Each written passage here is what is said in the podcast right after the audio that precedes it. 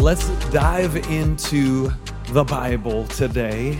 I'm going to go to Isaiah chapter 43. Isaiah chapter 43. You don't have to try to find that. It's in the middle of the Bible somewhere. You know, it gets complicated. There's 66 books, Kieran. This, this is a lot.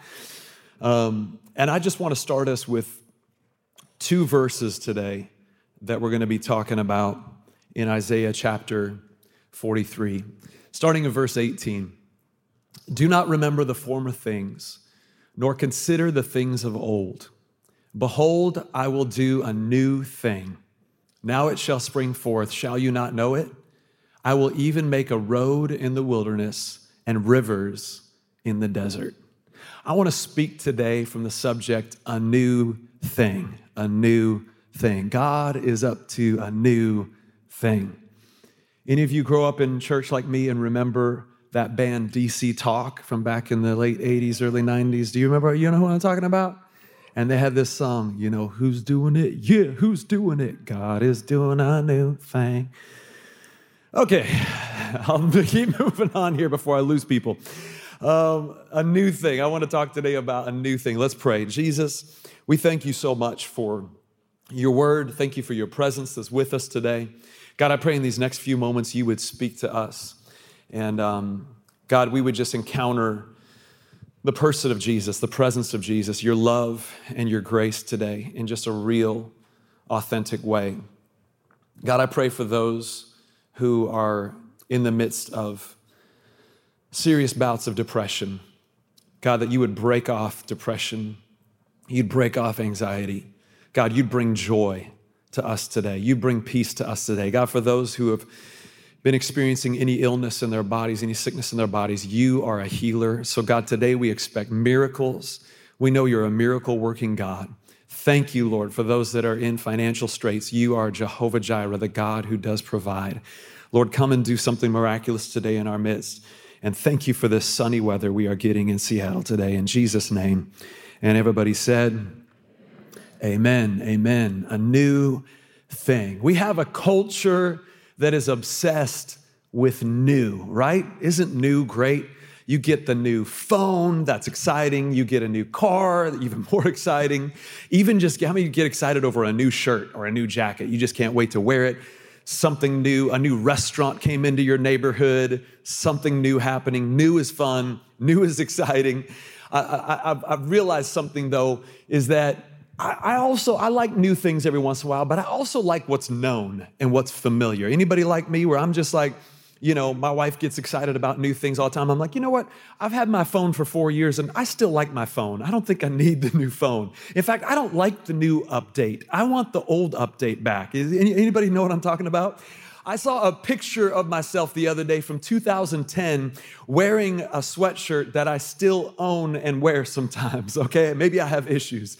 But I like to hang on to old things. I'm okay with old things. I'm the guy that has my favorite restaurant. I don't even need the menu because I get the same thing every time. Uh, am I talking to some people? Okay. That's what makes me and my, my wife's marriage so interesting because she's all about new, okay? We've lived in 13 different homes in 22 years. Why? Because my wife gets bored.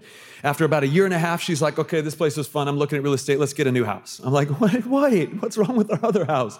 She loves to go to new restaurants, try new things. And I love that. And I think in any relationship, there should, we should live in this sweet spot of consistency and change. If there's too much consistency, it breeds monotony and can get boring. But if there's too much change, it breeds chaos. But there's a healthy place, right, where we can kind of live in the middle. So I'm consistency, she's change. I'm just glad that I'm still her husband and she hasn't gotten tired of me and gotten a new husband yet. You know what I'm saying? So 22 years we've been together.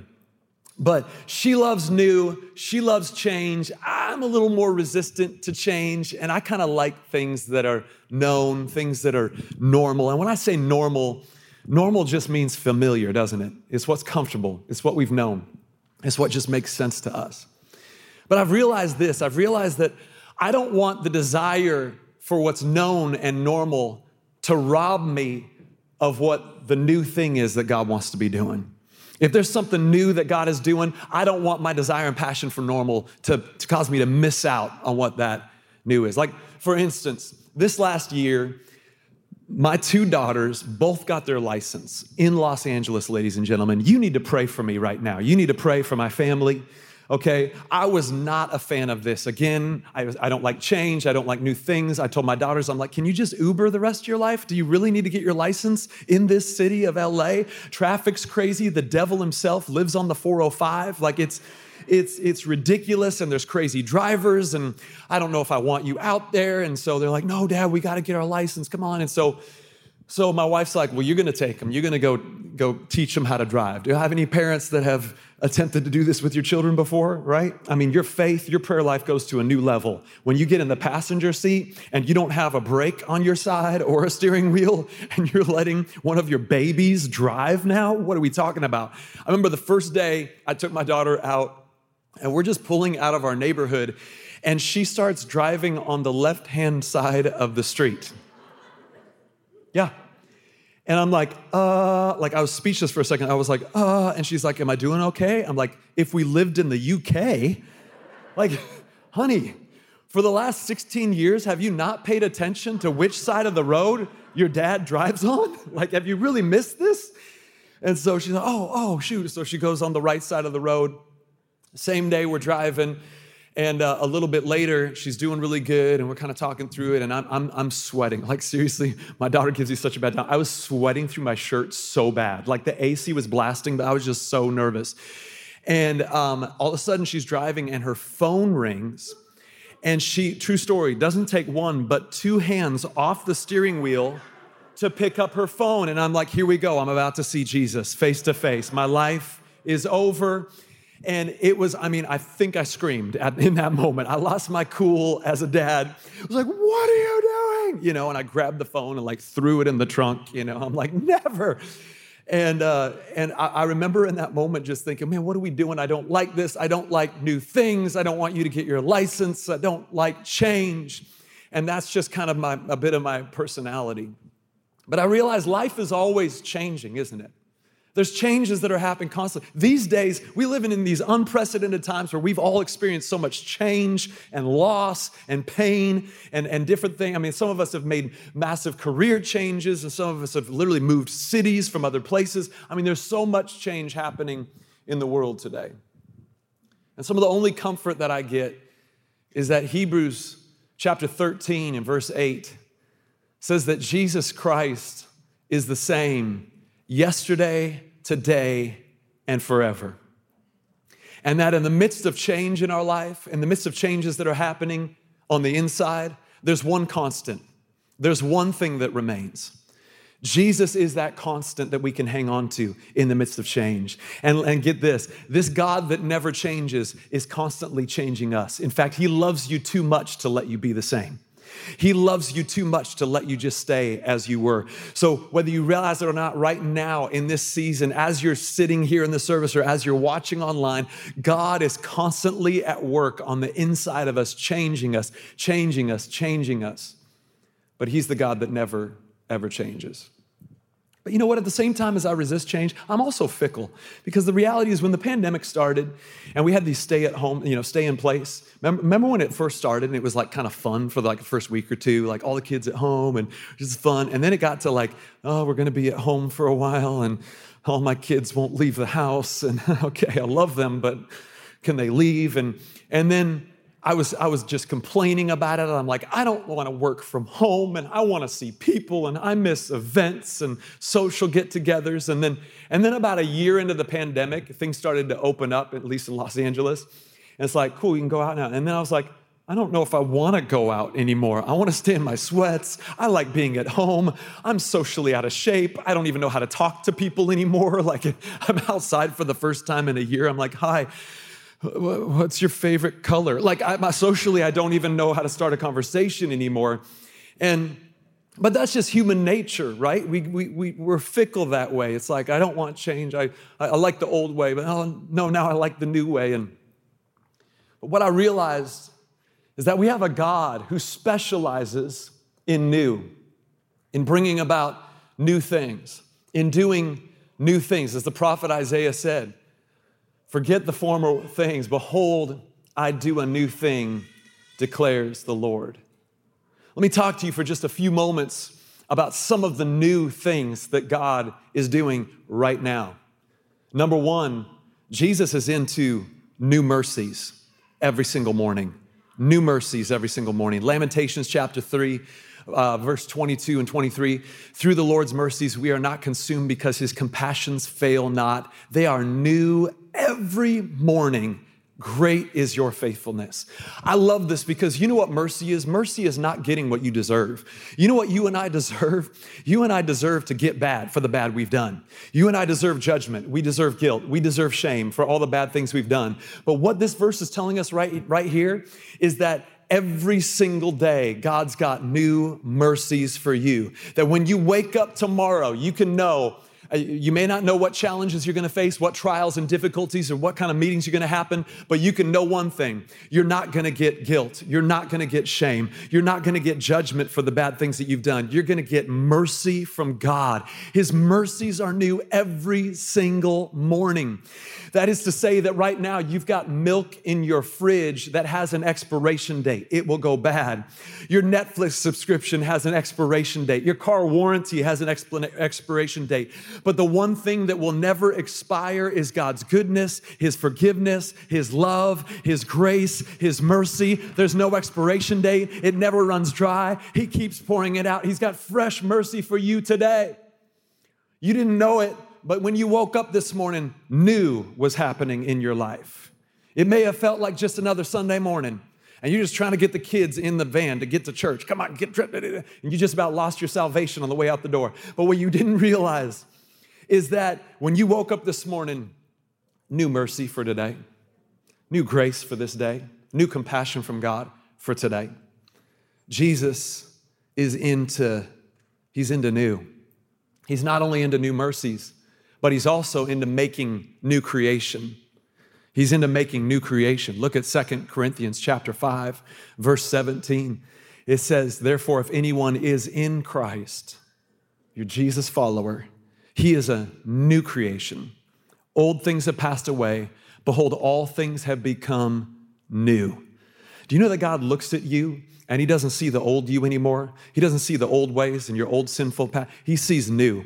He sees new. He sees new because the moment you say yes to Jesus is the moment that He makes a new creation, the moment He gives you a new start, the moment He gives you a renewed mind, a renewed life, a new way of thinking, a new way of living, a new way of doing things. He, God is into new. I think sometimes that we think that, you know, I was a bad person before Jesus, and I experienced Jesus, and then He kind of like cleaned me up and made me a better version of myself. No, he didn't just clean you up and make you a better version of yourself. He makes you a new creation, the Bible says.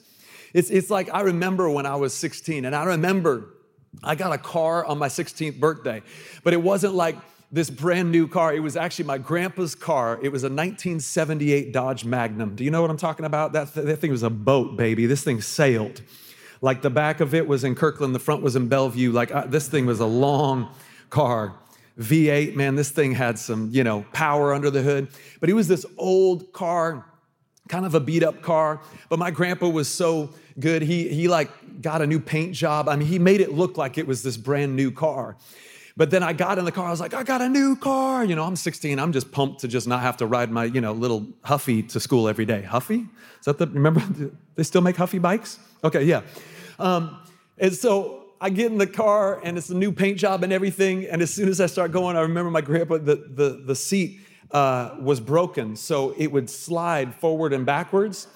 So as soon as I got to my first stop sign, I realized, oh, this ain't a brand new car. As I was having intense fellowship with the dash uh, and at a stop, and then I hit go, and I whoa, and I'd have to hang onto the steering wheel. I'm like, well, this is a fun experience, and so just sliding back and forth. Every time I'd turn that thing on, man, is a cloud of smoke in the back, you know, coming out, just killing our atmosphere, whatever. I mean, this was just, I was just pumped to have a new car, but the reality is, is, it was just an old car that was painted up that had all the same problems with it. Listen, when you come to Jesus, okay, and it's not like you get like a, a brand new personality or change complete, but there's you become a new creation. The spirit part of you comes alive for the first time. And he says, No, you're not just a, the same you with all the same old problems and things. No, you're a, you're a new creation in Christ. Can I hear an amen? My God is into new mercies. My God is into new creation. And you know what else he's into? Jesus is into new wine. Hey, you're like, is it a cab? Is it bold? Let's go, right? New wine. Matthew chapter 9, verse 17 says, Nor do they put new wine into old wineskins, or else the wineskins will break and the wine is spilled, and the wineskins are ruined. But they put new wine into new wineskins, and both are preserved. Jesus said this, and he was really speaking about himself. And he was speaking about the fact that when Jesus came on the scene, God in flesh, 2,000 years ago, he brought a new system. He brought a new covenant. It was a new way of relating to God. That no longer will we relate to God with rules, but it would be about relationship. No longer would we relate to God through law, but it would be about love. And Jesus came on the scene to bring this new covenant, but it didn't make sense to people because for hundreds of years before this, people had been relating to God a different way. And he's like, Look, you can't have that old way of thinking that it's about your performance and you gotta you gotta look holy and you gotta act right and do right to get to God. But no, you need kind of like a new wineskin, a new mindset to receive this new wine and to enjoy the new wine. And you know what I love about new wine? Throughout scripture, when it talks about wine, it represents and symbolizes joy. Do you know that there's joy in the new that God wants to do? There's joy in it. You know what wants to rob you of that joy is comparison to the old, complaining about the about it's not like the old anymore. Complaining and comparison are the big biggest robbers and stealers of the joy that God wants to give you. He wants to give you new wine. He wants to give you joy in your experience and how you relate to God and connect with God, this new covenant that God has. I'll be honest, I've let complaining and comparison rob me at times. I'll, I'll get really honest with you. Even when it came to church and the changes that have happened with the way we do church, I was like, man, I miss the old and I want the old. And, oh, I don't know if I like the new. Then all of a sudden, I started to realize as I'm looking at this content, this amazing content that goes on an app, and I'm like, I don't know if I like the app. I don't want an app. I, I want a hug. and then all of a sudden, I saw that this last year, we took the gospel to 46 different countries in 17 different states around the US. People are gathering together in homes and we're leveraging technology to tell the story of Jesus around the world. And I realized that I was so upset about the way we gather that I wasn't thinking about that maybe now God's bringing us into a new season where we gather so we can scatter where we get together so that we can go then be the church. That it's not just about doing things the old way, but it's about realizing that this gospel, this message of Jesus is getting to the four corners of this planet. And God is using this church and using us, ladies and gentlemen, to be a part of something new that's never been done before, as far as we know. My God, how exciting is it? And but it's human nature to compare to the old and whine about why, are, why aren't things like the old? And we miss out on the new wine of what God's doing in the new. That maybe God is calling calling us to be a church scattered, a church that could be scattered across this planet, to begin to proclaim the message of Jesus in different languages and different places and spaces, to use technology and let it go into the far reaches of, of the four corners of this earth where it's never gone before. Can we begin to believe and see this vision that God has for a new thing, a new thing, a new thing? Well, I just wanted to go back to normal. No, this is the new normal. This is the new thing. This is what God's calling us to get out of the place of comfort, out of the the place of familiarity and take a step of faith and believe that Jesus is doing something new. Can I hear an amen? Because my God is a, He specializes in new. He specializes in new. New mercies, new creation, new wine. I love the end of Isaiah 43 in verse 19, where it says, Behold, I do a new thing. Now it shall spring forth. Shall you not know it? I will even make, look at this part, I will even make a road in the wilderness and rivers in the desert. And I want to camp out here for just our time that we have remaining. Because for some of us, the reason you're here today or the reason you're watching right now is because God is about to bring a new road and a new river. And I want to talk about this. I'll make a road in the wilderness. Sometimes when we're praying and believing that God's going to do a new thing, we think that new thing is that God's going to take us out of a wilderness, but it doesn't say that. He says, You're going to still be in the wilderness for a bit, but I'm giving you a road.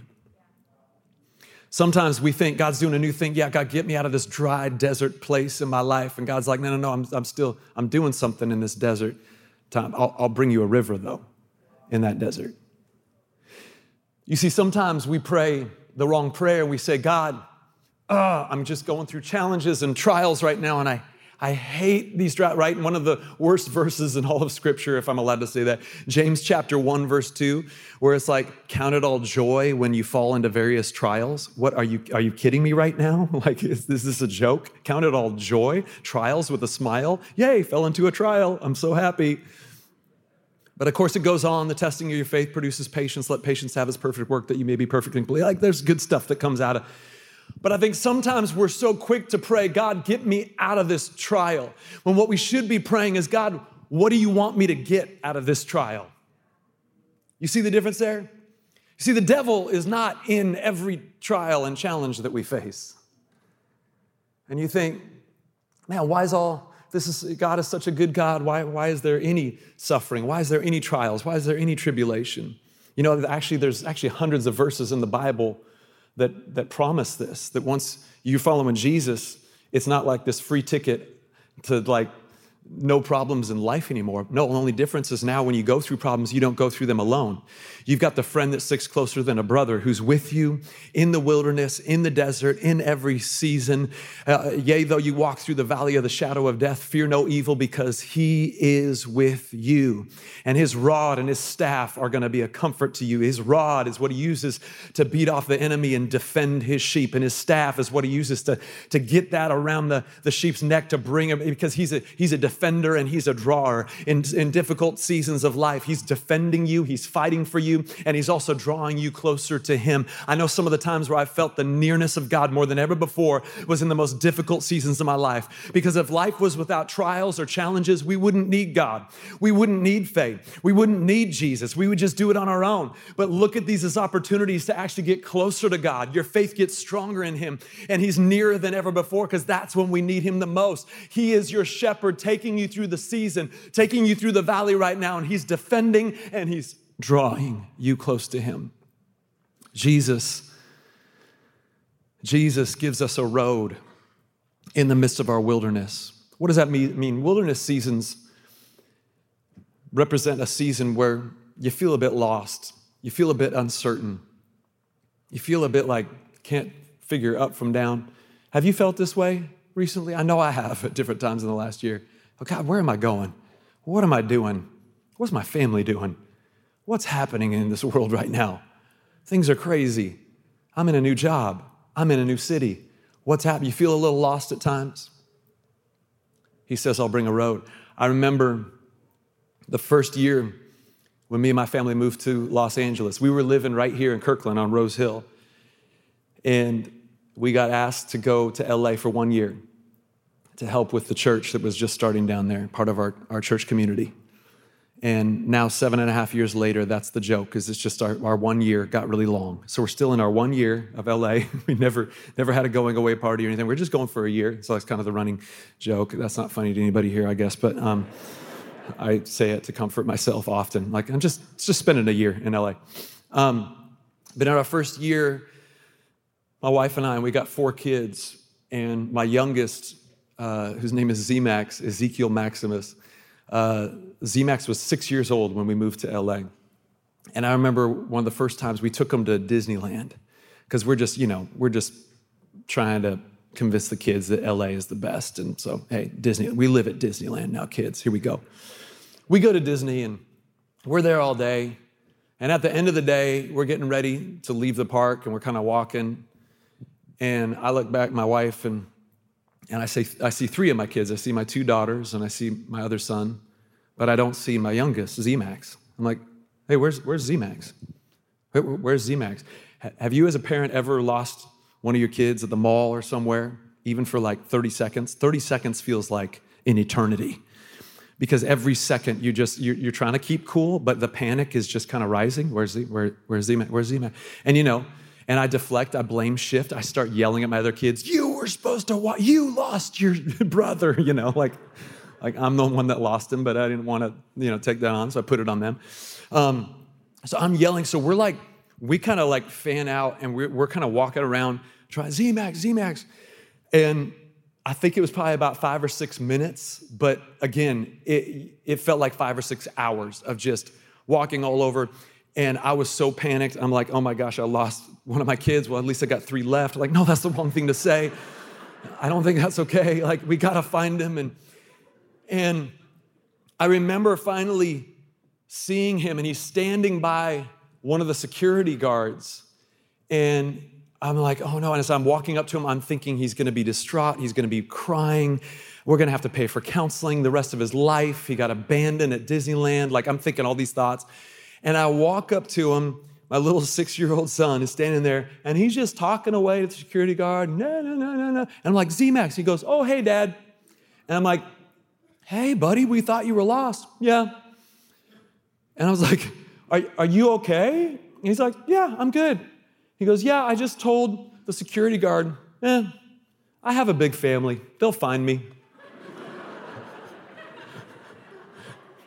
I was like, Okay. That's, that's, that's amazing. I'm so glad we found you. But I loved his perspective of just like, yeah, I have a big family, they'll find me.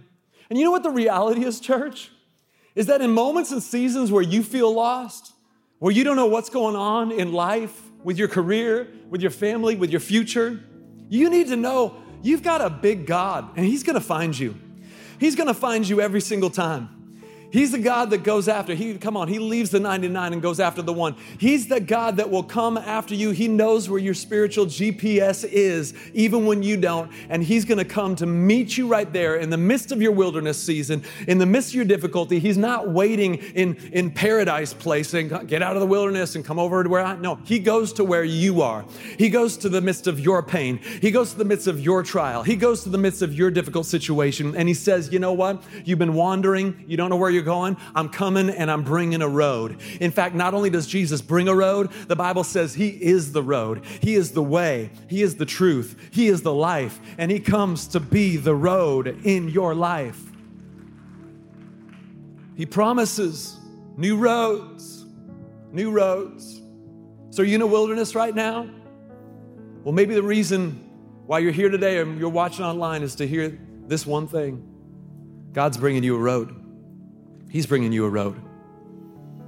He's going to order your steps. He's going to show you where to go, and He's going to be with you every step of the way as you go through a wilderness. Remember in the Old Testament, children of Israel, after they'd been set free, wandered. They wandered for 40 years in a wilderness. But there was a road, and Moses knew the road and where God was taking them to a promised land that had been promised a long, long time ago. But the people got weary, they wandered, and instead of learning how to worship in the wilderness, it was a lot easier to just complain in the wilderness. And so the wilderness season was stretched out longer than it maybe had to be. It's just human nature when we feel a little bit lost and uncertain to just kind of wander back to old mindsets, old ways of doing things. At one point that they were in the wilderness, they actually pleaded with Moses. They're like, Can you just take us back to Egypt? Which seems crazy, right? They were in, enslaved in Egypt. But, but what is that? That's the human nature, that's the human tendency to just say, I, I just want to go back to what's known. At least I know what life is like there. I just want to go back. Church, let's not be a people that want to go back to Egypt, but let's be a people that say, okay, God, I know you got something new. I know it's not always going to be comfortable. In fact, it feels really uncomfortable right now. But I'm going to trust this road. I'm going to trust this path. I'm going to trust this journey because Jesus, that's where you are. I know a long time ago I had a version of Christianity, my faith, where I thought, cool, God, I got my plan. This is the thing I'm going to do. Hey, God, will you just come bless it? Right? Will you just come, come bless what I'm doing? When the reality is, is it should be the opposite. God, I lay down all my plans and say, God, what do you do? I want to be where you are, on the road where you are. I don't want you to have to come and be a part, not, not my will be done, Lord, but your will be done. Your will, your purpose, your plan. And wherever that is, and guess what? His plan and his purpose is going to take us through wilderness type seasons in moments. It's not all going to feel great, it's not always going to feel the best, but God's in it. He's in it, He's meeting you in your wilderness. And secondly, he says, I'll bring a road to your wilderness. I'll bring a river to your desert. Deserts represent dry, dead, hopeless places. Have you felt like you've been in a desert? Man, I feel like it's just dry. I feel like there's been too much death, there's been loss, the death of vision, the death of passion, maybe literal loss of a loved one, loss of a job Maybe you feel like you've been in a desert season. We've all been there. And listen, you need to know Jesus is acquainted with your pain and cares about your pain that you're going through right now. But guess what? He promises not always to take you out of that desert, but he, He'll bring a river. And not only that, He is a river, He is living water, He is new life. He is refreshing. He is rejuvenation. He will be the river and the source of life and strength and newness that will meet you right in the midst of your desert season that you're going through right now. Right now. When I think of new life coming out of pain and difficulty, I think about the fact that my wife gave birth to four children which shout out to women everywhere who've ever given birth to a human being because that is insane. That's a miracle. Talk about pain. Guys, we just aren't going to get it. We're never going to. Thank you, Lord. I'm never going to get it. But I remember, I remember with our first pregnancy, and I went to these like labor and delivery like coaching kind of classes, and I think it was called Lamaze. They did like breathing, and I'm there being a supportive husband and and so we're doing these like breathing exercises, and I'm there. And my wife's got the big baby bump, and she's looking cute, and you know, where I'm, I'm, I'm to be the best coach and best husband, and here we go. And I'm, I'll never forget. The lady's like, okay, to simulate pain and breathing through pain, I want you, Elijah, to grab these ice cubes. And she put ice cubes in my hand. And she goes, now squeeze the ice cubes. I'm like, okay. And I'm thinking, oh, it's really cold. And then, then it went from cold to kind of like, sharp pain in my hand. I'm like, ah, oh. I'm like, oh, whew, okay, breathe through. Oh, this, so this is it. This is what childbirth is like. Okay. I, I, I get it, babe. I get it. Man, you have to go through this? Whew, no, thank you, right? And like, I had to do that for like two minutes and I dropped the ice cubes and I like feel like I've got a, a badge of honor now. Like, you know, I, I, did it. Didn't even need an epidural for my hand. I, I went all natural. All, I just grabbed the cubes, all natural, went for it. like so dumb, right? But but I remember watching the beauty, this miraculous birthing of a child, and my, my wife in the most pain I've ever seen her in. And then what was amazing is at the end, this beautiful baby, new life comes out of pain, and she says it, it was worth it. And she meant it because she did it three more times. it's like she forgot about the pain because it was worth it for the pleasure, it was worth it for the new life. And I just, I just, I just want to say this. I just want to say, I know it's not popular preaching maybe, but God, God uses deserts. In fact, He prepped Moses for 40 years in the backside of a desert by himself. But it was a training season. It was a painful season, but it brought him out to a place where he declared, Let my people go, and brought a nation out from captivity and enslavement. God used Jesus, even Jesus, the Spirit drove Jesus out into a desert for 40 days, fasting and being tempted by the devil. But when he came out, it says he came out with the power of the Holy Spirit and began to preach and teach and heal the sick and raise the dead. I'm telling you, desert seasons are for a reason in your life. And maybe right now you're just like, I gotta get out of the desert. I gotta get out of the desert. And Jesus is like, just hang on. You're in this desert, but you're not alone. You've got a river in your desert. I'm gonna bring you life in your desert. You're gonna see purpose in your desert. You're gonna see not just pain in your desert, but you're gonna see new life and refreshing and rejuvenation. And I just believe this is a word for somebody here today that you've been bucking up against new because you wanna go back. You wanna go back to normal. But let me just encourage you the new might look like a wilderness, but God's got a road for you today. The new might look like a desert, but God's got a river for you today. Jesus is gifting Himself to you today to say, I am the road and I am the river, and I'm there with you, and I'm gonna refresh you in this dry season. I'm gonna show you where to go in this directionless season. I won't leave you, I won't forsake you. God is doing something new. He's doing something new. He's doing something new on the inside of you. He's doing something new on the inside of me. Desire for normal is okay. Desire for known is okay as long as it doesn't rob you of new. Don't let it rob you of new. I want to pray today with every head bowed and every eye closed. Jesus, we thank you that you are making new creations today. God, we thank you, you are giving new mercies today. You are pouring out new wine today, new roads, new rivers. You are the God who specializes in new. And Lord, I just thank you that right now in this moment, we have an opportunity to say yes to you and to say yes to new. Lord, for people who are watching right now, for people in this room right now that have never gone a day without some guilt and some shame and remorse over the past, God, we're about to experience a new way of living where there is no condemnation for those who are in Christ, a new way of living with a clear conscience with peace in our hearts. God, for the person who's watching right now or listening, and all you've known is years of bitterness and anger in your heart, God, I thank you. You're about to do something new. Anger and bitterness is going to pass away and all things will become new. For the person living in fear and insecurity, God, I thank you. Your perfect love is coming and casting out all that fear and bringing something new today. New today new today. With every head bowed and every eye closed, if you're here and you maybe you've never said yes to Jesus, I mentioned it earlier, but Jesus said of himself, I am the way, I'm the truth, and I'm the life, and no one comes to the Father except by me. So today, saying yes to him is saying yes to a relationship with Jesus, to the free gift of his grace and forgiveness where He forgives you of all your past, present, and future sin and makes you brand new, a new creation today. If you need that today and you want to say yes to Jesus on the count of three, will you just raise your hand real quick and I want to pray for you? One, two, three. Thank you. Thank you. Oh, wow. Thank you. Thank you. Hands are going up. Hands are going up.